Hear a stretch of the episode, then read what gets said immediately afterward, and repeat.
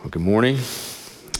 Some great truth we're able to sing today. Uh, reminds us of all the hope that we have in Christ, and so encouraging. If you will, take your Bibles and turn to the book of Judges, chapter 16. Judges, chapter 16, there in the Old Testament. A couple of things before we jump into that. Uh, one of the things that you will notice, something kind of new uh, that we started this morning. Um, is we're going to start some pre-service singing. And so a couple maybe a song or two before our actual service kicks off each sunday. And so we just want to encourage you to as you come into the room to join in in singing as we prepare to worship. Uh, and so sometimes it's just hard to come in and boom start all of a sudden worshiping. So we want to uh, just encourage you to come and prepare your hearts and sing and just be reminded of truth and sing truth and and prepare to worship. And so that'll happen about five or six minutes before our worship service each Sunday. And so just encourage you to come on in and just join in in singing as you have that opportunity. Um, and then today, I want to encourage you to um, stick around for lunch today uh, after our service. We have an enormous opportunity and privilege, um, we as a church family, uh, to send out and support one of our own. Uh, several of our own, actually, Omar and Nancy Fernandez and their family will be leaving this summer, God willing, to be church planters in New York City. And there's so, so much there that I'm so excited about. Uh, just want to encourage you to stay today for lunch. Uh, not only do you get to eat good food and be around quality people, uh, but you'll get to hear how the Lord has brought them to this point and what He's going to be doing in and through them. And so it's going to be a great opportunity for you to learn more about how you can be involved uh, as part of their sending church and encouraging them and coming alongside of them to support them. Uh, I want to encourage you to stay. If there's some uh, reason you can't stay today, I do want to encourage you to touch base with them soon. Uh, they'll be happy to share with you uh, about their plans and what's coming down these next few months. And so I just want to encourage you. And folks, this is a blessing for us as a church. We're not just sending them out and saying best wishes. Uh, we are part of this. Uh, you know, one of the things I was reminded of recently is I think uh, back in one of our members' meetings a while back, I said, you know, it'd be great for us to be part of planting a church within the next three years. Well, I'm thinking Southern Maryland, right? Well, folks, we get to be part of planting a church in New York City in the next year. And so that's exciting to me, uh, just the idea of the gospel going forth in ways that um, only God can do. And so I'm thrilled to be able to get behind them and support them. I want to encourage you to stick around today and hear more about that if you're able, and uh, it will be a blessing to you. All right, Judges chapter 16. I want to read, read beginning in verse 1. Uh, we'll just be looking at this chapter today. Here we go. Samson. Samson went to Gaza and there he saw a prostitute and went into her. The Gazites were told, Samson has come here. And they surrounded the place and set an ambush for him all night at the gate of the city. They kept quiet all night, saying, Let us wait till the light of the morning, then we will kill him. Samson lay till midnight, and at midnight he arose and took hold of the doors of the gate of the city and the two posts, and pulled them up, bar and all, and put them on his shoulders, and carried them to the top of the hill that is in front of Hebron. After this, he loved a woman in the valley of Sorek, whose name was Delilah. And the lords of the Philistines came up to her and said to her, Seduce him, and see where his great strength lies, and by what means we may overpower him, that we may bind him to humble him. And we will each give you 1,100 pieces of silver. So Delilah said to Samson, Please tell me where your great strength lies and how you might be bound, that one could subdue you. Samson said to her, Well, if they bind me with seven fresh bowstrings that have not been dried, then I shall become weak and be like any other man. Then the lords of the Philistines brought up to her seven fresh bowstrings that had not been dried, and she bound him with them. Now she had men lying in ambush in an inner chamber. And she said to him, The Philistines are upon you, Samson. But he snapped the bowstrings as a thread of flax snaps when it touches the fire. So the secret of his strength was not known. Then Delilah said to Samson, Behold, you have mocked me and told me lies. Please tell me how you might be bound. And he said to her, If they bind me with new ropes that have not been used, then I shall become weak and be like any other man. So Delilah took new ropes and bound him with them and said to him, The Philistines are upon you, Samson. And the men lying in ambush were in the inner chamber. But he snapped the ropes off his arms like a thread. And Delilah said to Samson, Until now you have mocked me and told me lies. Tell me how you might be bound. And he said to her, If you weave the seven locks of my head with the web and fasten it tight with the pin, then I shall become weak and be like any other man. So while he slept, Delilah took the seven locks of his head and wove them into the web. And she made them tight with her pin and said to him, The Philistines are upon you, Samson. But he awoke from his sleep and pulled away the pin, the loom, and the web. And she said to him, How can you say I love you when your heart is not with me? You have mocked me these three times, and you have not told me where your great strength lies. And when she pressed him hard with her words day after day and urged him, his soul was vexed to death. And he told her all his heart and said to her, A razor has never come upon my head, for I have been a Nazarite to God from my mother's womb. If my head is shaved, then my strength will leave me, and I shall become weak and be like any other man. When Delilah saw that he had told her all his heart, she sent and called the lords of the Philistines, saying, Come up again, for he has told me all his heart. And the lords of the Philistines came up to her and brought the money in their hands. She made him sleep on her knees. She called a man, and he had him shave off the seven locks of his head. Then she began to torment him, and his strength left him. And she said, The Philistines are upon you, Samson. And he awoke from his sleep and said, I will go out as at other times and shake myself free. But he did not know that the Lord had left him. And the Philistines seized him and gouged out his eyes and brought him down to Gaza and bound him with bronze shackles. And he ground at the mill in the prison. But the hair of his head began to grow again after it had been shaved. Now the Lord of the Philistines gathered to offer a great sacrifice to Dagon, their God, and to rejoice. And they said, Our God has given Samson, our enemy, into our hand. And when the people saw him, they praised their God. For they said, Our God has given our enemy into our hand, or ravager of our country, who has killed many of us. When their hearts were merry, they said, Call Samson that he may entertain us. So they called Samson out of the prison, and he entertained them. They made him stand between the pillars. And Samson said to the young man who held him by the hand, Let me feel the pillars on which the house rests, that I may lean against them. Now the house was full of men and women. All the lords of the Philistines were there. On the roof there were about 3,000 men and women who looked while Samson entertained. And Samson called to the Lord and said, Oh Lord God, please remember me. Please strengthen me only this once, O God, that I may avenge the Philistines for my two eyes. Samson grasped the two middle pillars on which the house rested, and he leaned his weight against them, his right hand on one and his left hand on the other. And Samson said, Let me die with the Philistines. Then he bowed with all his strength, and the house fell upon the lords of, and upon all the people who were in it. So the dead whom he killed at his death were more than those whom he had killed during his life. Then his brothers and all his family came down and took him and brought him up and buried him between Zorah and Eshtaol in the tomb of Manoah, his father. He had judged Israel 20 years.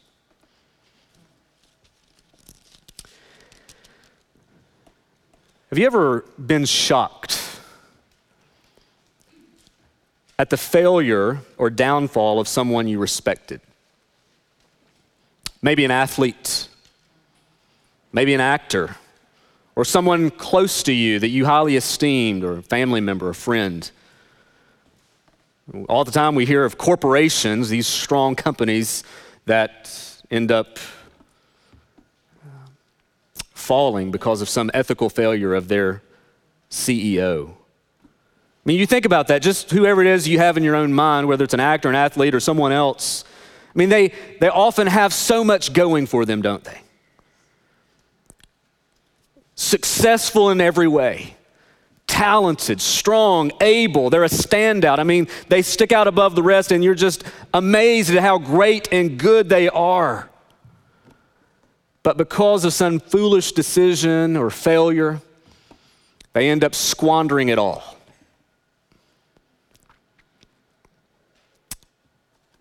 Well, I know many of us have seen that and experienced that and felt that. Chapter 16 of Judges is one of those kinds of moments. We have Samson, this strong, capable man the Lord had called and the Lord had blessed and the Lord had strengthened and the Lord had equipped. I mean, he had it all going for him, so to speak. I mean, he was, he was posed to be a great judge in Israel, and the Lord did use him.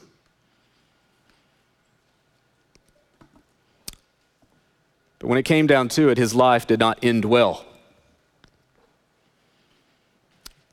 He had it all going for him God's blessings, God's provision, and wasted it all for his own self gratification. The narrative of Samson is quite large when we're considering all of the different judges throughout this book because it covers four chapters. Fact, you can divide the story or the narrative of Samson into several different acts, if you will, like a play. And Act 1, his birth and arrival, that's chapter 13. Act 2, his victory against the Philistines, chapters 14 and 15. And Act 3, his downfall and death, the chapter that we are in today. And throughout his story, throughout his life, we see this man who God had called and God had strengthened. Remember, chapter 14, verse 4, because the Lord was seeking an opportunity against the Philistines. But yet, a man whose character is quite difficult for us to get our minds around. I mean, it, Samson's just one of those figures. You just don't know what to do with him, do you? Like, he's, he's, he's a mess. I mean, his personal life is a wreck, right? We, we don't want to raise our children to be like Samson.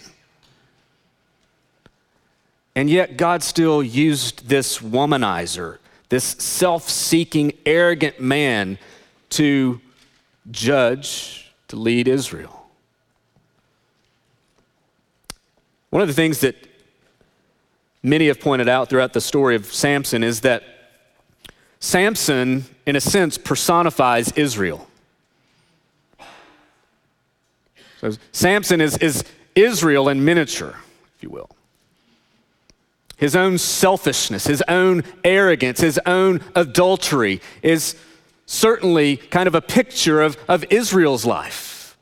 Their own self seeking, arrogant, spiritual adultery being present throughout their whole history. And how Samson really stands as kind of an example of what the whole nation had been doing all along. God blessing them, God calling them, God choosing them, and yet, time after time again, not seeking the Lord and seeking their own way.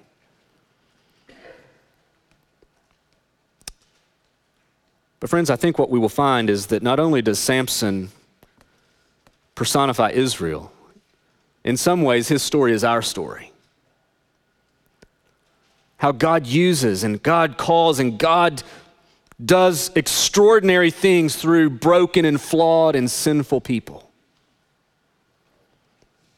As we walk through the final episode of his life, I want us to consider several important truths. I'll give them to you up front and then we'll walk through them. Truth number one, we're going to see the catastrophe of sin. We're going to spend most of our time there. So by the time it gets to like 1140 and we're still on point one, don't freak out. All right? We'll get to point two and three, but they'll be brief. Maybe. The catastrophe of sin. This is what we see on display in Samson's life the catastrophe of sin. Then we're going to see the triumph of God and the hope of man. I want us to consider those, those points that I think are emerging from this chapter today the catastrophe of sin, the triumph of God, and the hope of man. That's how we're going to kind of walk through this chapter today. So let's begin with our longest consideration today the catastrophe of sin. Sam's, Samson's ongoing struggle with pride his impulsive nature, his sexual addiction continues to spiral out of control. I mean, he's not getting better. You get to chapter 16 and you think Samson's better, you're confused. Right? He's not getting better, he's getting worse. He was a he, he's a reckless man going from bad to worse. That's quite clear just by reading chapter 16 verse 1. I mean, his wife had been burned to death along with her father. And Samson's going to a prostitute. His mind is certainly a mess. Soon after that, in verse 4, he finds yet another woman. He's just very impulsive guy, just, just out for his own gratification. But this time he finds a woman by the name of Delilah there in verse 4. And come to find out, she would be his ruin. Many things I think about Samson's life that that instruct us more from, from a warning perspective. But I want us to see, I want us to consider two, two realities about sin today from, from Samson. I want us to consider sin's progression and sin's price. Talking about the catastrophe of sin, I want us to see sin's progression and sin's price. There, Samson was a, a work in progress or a mess in progress, I guess we could say. I mean, he just didn't wake up one day and think, I'm going to be a disaster. He continued to go from bad to worse. A couple of things about sin's progression. For all of you logical people, this is the third like subpoint now, right? catastrophe of sin, sin's progression. There's a couple of things now about sin's progression you need to consider. First, uh, about Samson, because we could just describe his life in so many ways, but, but one of the things that, that flawed him most was he was self confident. And we could say overconfident in himself. There's not, nothing necessarily wrong about having some sense of self confidence, but, but he took it to a, a, a bad extreme where he was overconfident in himself and not trusting God. At least five times throughout chapters 13 through 15, we are told that either the Lord blessed Samson or that the Spirit of the Lord rushed upon him. So the text makes clear that Samson's strength was not due to his membership at Gold's Gym or how much he could deadlift. Samson's strength came clearly from God and God alone. And yet, the more God seemed to bless Samson, the more it seems that he became self confident. It's clear, I think, in the game that he plays with Delilah. I mean, honestly, when, when he meets this woman and, and she comes and says to him, Tell me where your great strength lies and how you might be bound and how someone could subdue you. I mean, come on. He sees this kind of as a game at first. Let's just see how much we can just play along here and, and see what we can do. Because he was so confident that no one could bring him down. He honestly believed that he could not be defeated. He was a powerhouse that no one could touch, and he had no one else to think but himself. That's, that's kind of his perspective. Samson was confident, not in God. Samson was confident in Samson. Successful, thriving, and yet as far away from the Lord as it seems someone could be. Reminded of what Tim Keller once said. He said, The most successful people in the world tend to be the people that are the farthest from God. The most successful people in the world seem to be those that are the farthest away from God. And friends, we need to hear that. Why is that the case, by the way? Just, just think about that. Why is it that the most successful, the, the most thriving and flourishing kinds of people, at least in the eyes of the world, the strongest and, and, and best kinds of people in the world seem to be those that are the farthest from God and seem to have no need of God? Well, I think, especially in our society and culture, success is the byproduct of work, hard work. And that's true, right? Hard work does result in success. If you give yourself to hard work, education, and all those kinds of things, most of the time that ends up faring well for you. it's not always the case, but most of the time that, that is the case. And so, and, and there's nothing necessarily wrong with working hard in order to be successful. But here's where it goes wrong. When you become successful, when you become kind of strong and, and capable, and you begin to give yourself credit for that and not God, that's where we have a breakdown. When you become more confident in what you can do and not grateful for what God has done in and through you, this is where things begin to come unraveled. The danger exists when we are more confident in ourselves than we are confident in God. I mean, our confidence can stem from many things a diploma, some kind of award, advance in rank. And if it stays there and we don't press through that to see the God who's got us there, then we become very, like, very much like Samson. Look what I've accomplished. Look what I have done. Look at who I am. Friends, how we need to hear this. Not only do you and I live in one of the most successful and blessed nations in the world, you and I live in one of the most successful and blessed regions of the most successful and blessed nations in the world.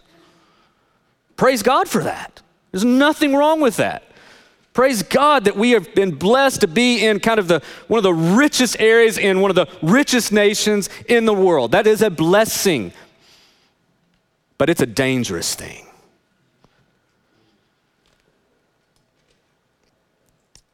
Education and income levels are some of the highest in the nation. Praise God for that. But again, our strength and our confidence and our success is not ultimately in earthly things. If we do not see that it is God and God alone who has brought us here and given us what we have, then we completely miss the design and blessing for what God has created us for. See, the irony of Samson in his life is that his strength and ability came from the Lord so that Samson could serve God's purposes.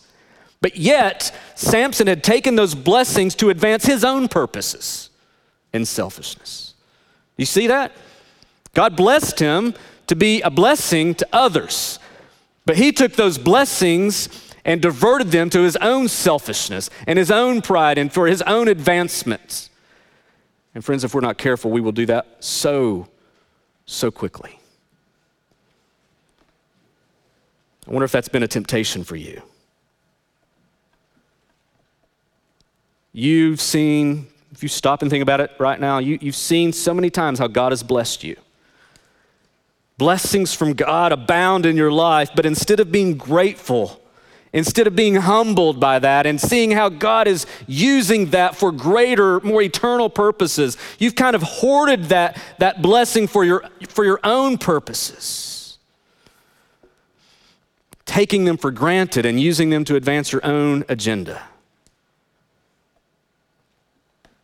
Whereas there's nothing wrong with being confident, but that must ultimately be rooted in God and not yourself. Samson was a proud man. The Bible makes clear that pride often comes before a fall. Friend, how do you see your life? How do you understand your own successes? Are they the result of your own doing and that alone? Or do you see God's hand at work? Do you see how God has brought you and given you this opportunity that you have not to serve and advance your own purposes? But to serve and advance His greater purposes for His glory. Self confidence is what Samson struggled with, and he took it to a bad extreme. But he was also self serving. Self serving. It's clear that Samson really didn't care about anyone but himself. The way that he would just use and abuse women, and way that he just lived his own life, reckless, impulsive, didn't think anything about killing vast numbers of people. And slowly but surely, we know that, that he breaks each one of his Nazarite vows. There were several vows that a Nazarite would take and, and commit them, their lives to. They would not they would not touch or be around any kind of, of dead animal or even person. They, they were not to drink uh, wine or the fruit of the vine. They were, they were clearly to be set apart, and these were outward. His hair couldn't be cut. These were outward signs of an inward commitment to the Lord. The, the things in and of themselves were not where his strength rested, but it was to, be, to acknowledge the commitment of his heart because of this special calling of God upon his life. And slowly but surely, he had broken each of these vows. And he continues to be led by his drive for lust and pleasure and not the purposes of God. I mean, in his mind, nothing, not even the Philistines, could stop him. However, his own craving for pleasure would be his ruin. And that happens that happens in this relationship he has with Delilah. So think about this. there's nothing, perhaps there's nothing more dangerous. This is what I tell people before they're getting ready to get married. There's nothing more dangerous than two self serving sinners coming together. Right? Think about that. Whatever kind of relationship. When you've got two sinners who care nothing but about their own needs and about their own desires, apart from God, it's not going to, to flourish. Samson was driven by his pleasure for, for self gratification. Delilah was driven for her desire for money and wealth.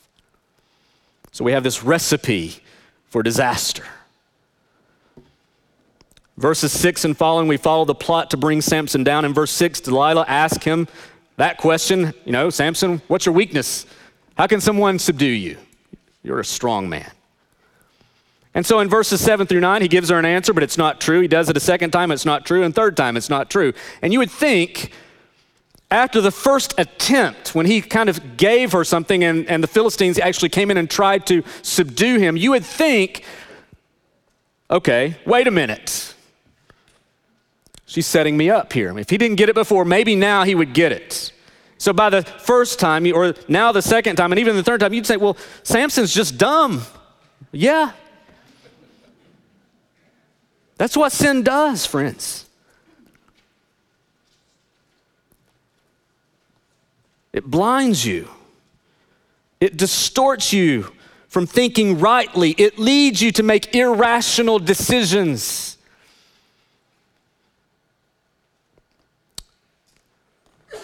In his work called Body of Divinity, the great Puritan Thomas Watson said this Sin is, a, is an irrational thing. It makes a man act not only wickedly, but foolishly. It's absurd and irrational to prefer the less before the greater, the pleasures of life before the river of pleasures of God's right hand forevermore. Is it not irrational to lose heaven for the satisfying or indulging of lust? In sin, we do so. When lust or rash anger burn in the soul, Satan warms himself at its fire. Men's sins feast the devil.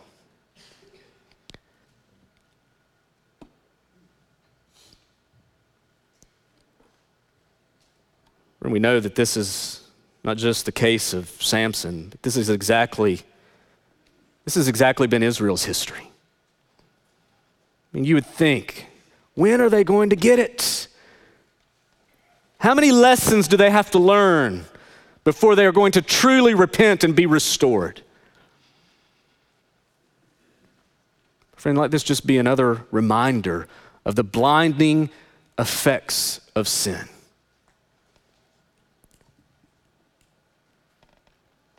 in Samson's game with Delilah, what he was doing is he was, he was toying with temptation.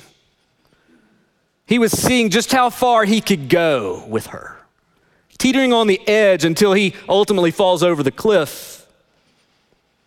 I think it's a great lesson in temptation for us because he knew what she was asking and, and he was kind of kind of playing. And you, you see the development of that. He gets really close there when he says well just just kind of put my hair up in a bun and do these things. And not quite shave it yet, but he's getting closer and closer, just seeing how close he can get before he ultimately gives her his heart and tells her the truth.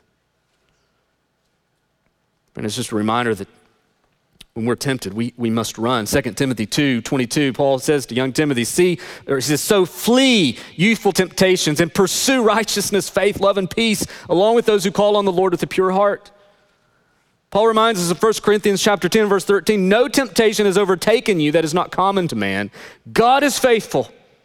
God is faithful, and he will not let you be tempted beyond your ability. But with the temptation will also provide the way of escape that you may be able to endure it. Samson's problem was not that he was not strong enough. His problem was that he was not looking to God. His love for pleasure was greater than his love for God. Bottom line was that he never truly what God wanted for him. He never bought into his Nazarite vow. After all, that's what his parents did. That was kind of done deal before he was born. He's just kind of doing his own thing. He had disregarded God's calling upon his life and God's commands. The only thing that, that Samson enjoyed was God's blessings, but not God himself.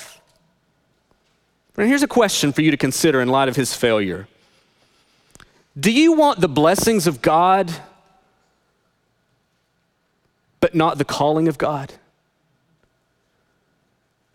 You think about that.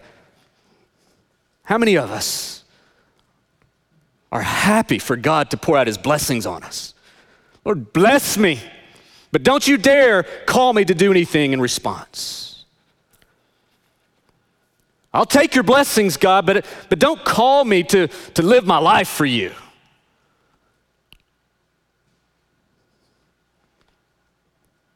Lord, give me health and wealth and prosperity. But don't, don't expect for me to count the cost in that.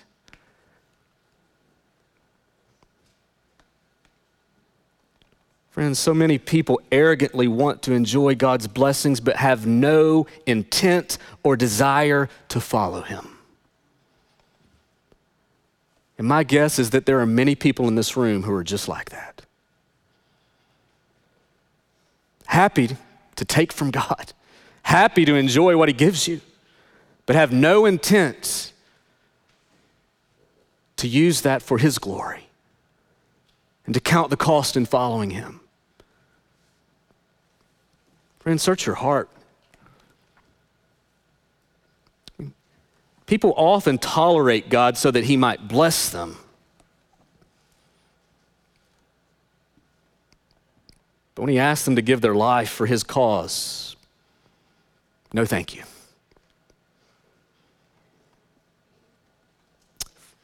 Friend, is that your posture towards God? Because if it is, it's so self serving, it's so selfish. It's so selfish to want God's blessings and God's grace and God's provision and God's power and all of these things from God and have no intent to serve Him. It's selfish. That's sin's progression. This is the, the course of Samson's life. But I want you to see sin's price. Verses 18 through 21. Samson finally gives his heart to her after she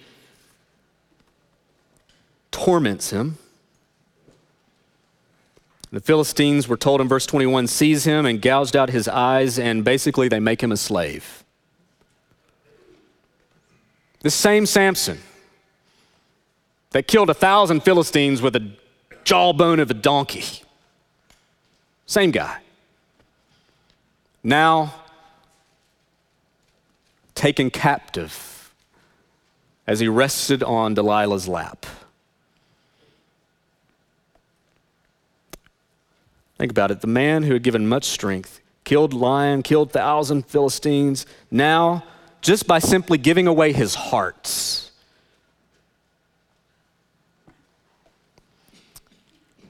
is a blind, humiliated slave. Friends, it needs to be said that Samson's strength did not ultimately lie in his hair. His hair was simply an outward sign of his vow to the Lord. It represented what was to be the commitment of his heart. But once he had yielded his heart to Delilah and had given his heart to her, his strength left him. And now he was given over to entertainment in the temple of a false god.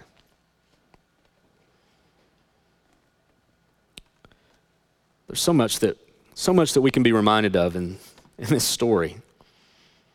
So much that, that, that, that emerges from, from these pages. But, but when, you, when you think about what happened to Samson and what's going on in his life, it, it just reminds us of how horrible sin truly is. I think sometimes we, we get so desensitized from it. We just live and breathe the culture and the air so much, and we, we hear things and we participate in things, and we, we just kind of desensitize ourselves from the horrible nature of sin.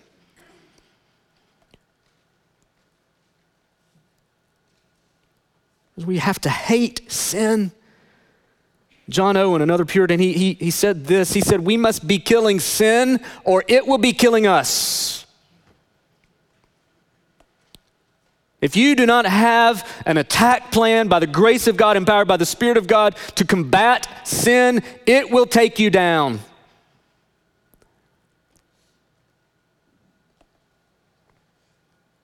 The wages of sin is death. But, oh, friends, there's hope. But the gift of God is eternal life in Christ Jesus. Our hope is resting in Christ. Sin has a price. It will take you down. It will destroy you. It will kill you. It will separate you from God forever and ever. But listen, the good news is, is that there, there is one who has paid the price. He has paid the price. He's taken upon himself, upon his shoulders, the weight and the, the, the, the judgment that your sin deserves and my sin deserves.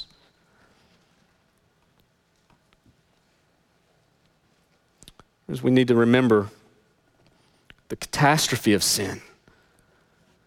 It's not something to take lightly, it's not something to just simply give a head nod to. It will ruin you.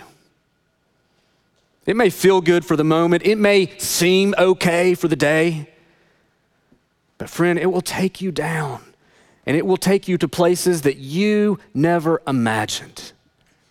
Do you think for a moment Samson thought that his life would end as a blind, humiliated slave put on display as entertainment in a pagan temple? Do you think for a moment he thought that that's what his life would end like? And don't be so arrogant to think that you can handle this. You'll take the blessings from God, but, but you can still handle life on your own. The catastrophe of sin. Point two. We also see the triumph of God. What was intended to be entertainment in this pagan temple of the Philistines ultimately became their humiliation.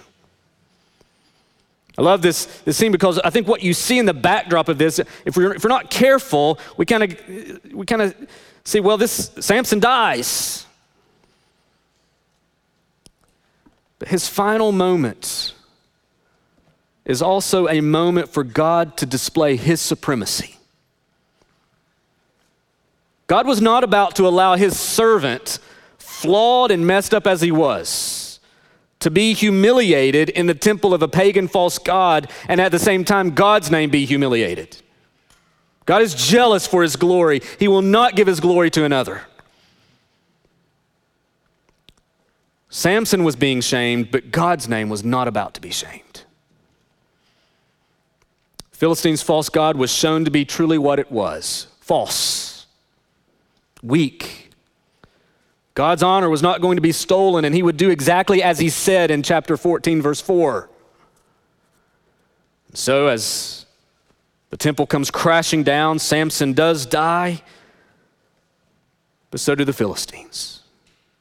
In Samson's death, we're told more were killed and destroyed at that moment than all before that in Samson's life. And that should, in some unique way, encourage you. Because even when we live in a day where God's people and even God's name is being mocked, He will not be mocked and He will bring the peoples and nations to nothing. The triumph of God is on display here, even through the, through the distorted, messed up, confused life of this Samson. But we also see the hope of man. The hope of man. There, there are actually a few different takes on Samson's end. Some people think that, well, Samson died in his selfishness, he died in his sin, he got what he deserved. But others think that his final stance was his best moment. In fact, the writer of Hebrews mentions him. Chapter 11, verse 32 in what we refer to as the Faith Hall of Fame. And what more shall I say? For time would t- fail me to tell of Gideon, Barak, Samson, Jephthah, of David and Samuel and the prophets, who through faith conquered kingdoms, enforced justice, obtained promises, stopped the mouth of lions, quenched the power of fire, escaped the edge of sword, were made strong out of weakness.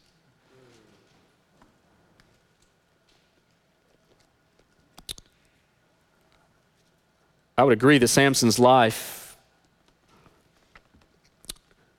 was not honorable, but his death was. His death was actually the most important point in his life, and it teaches us two critical things as we close this morning.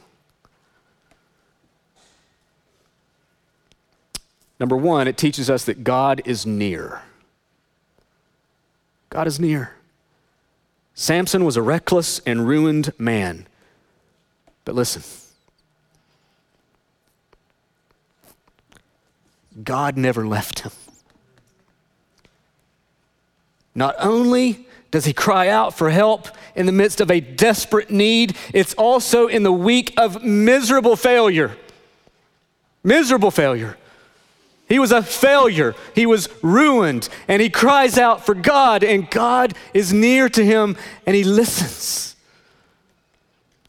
This faithless, foolish, fallen man deserved to be cast down, but God had not totally cast him away. And that is so, so good to hear. Maybe you are here today and you feel like Samson. You feel foolish. You feel faithless. You have fallen. You have failed miserably. Maybe you wonder if God would even hear you again. And the good news is that you can take heart because God is always near and God is willing to hear the cries of even the most miserable of failures. Your failures might be great, but oh, God's grace is greater. His grace is greater. You may feel like you have wasted your life. But listen, one simple cry, faint as it may be, for help, God delights to hear, and He will respond. God is near. And God does save. Samson's life, it could be said, does come to a smashing end. He ruled Israel 20 years. He dies and he's buried. Another judge has come and gone. Israel's temporarily relieved from its oppressors. But as we will see again and again, it leaves us longing for something greater and more permanent. In many ways, Samson serves as a shadow of the deliverance that would ultimately come in Christ. Just think about the similarities of Samson and the life and ministry of Jesus. Both would be betrayed, be betrayed by a friend for silver. Both were handed over to Gentile oppressors. Both were tortured and chained and publicly mocked. Both died with outstretched arms, and both were struck down by their enemy and yet crushed their enemy. But there are some vast differences. Unlike Samson, Jesus was meek Unlike Samson, Jesus used his strength for the good of others. Unlike Samson, Jesus remained devoted to God's calling. Unlike Samson, Jesus resisted temptation and did not fail. Unlike Samson, Jesus did not seek revenge. And unlike Samson, Jesus gave his life to save forever. And friends, unlike Samson, when Jesus was taken to the grave, Three days later, he triumphed over the grave, demonstrating once and for all, once and for all, that he and he alone is the Savior of sinners. Friend, if you do not know Christ, call out to him, trust in him. Every human Savior has their limitations. They can only do so much. But listen, Christ has done it all. He's done it all. Have you trusted in Him?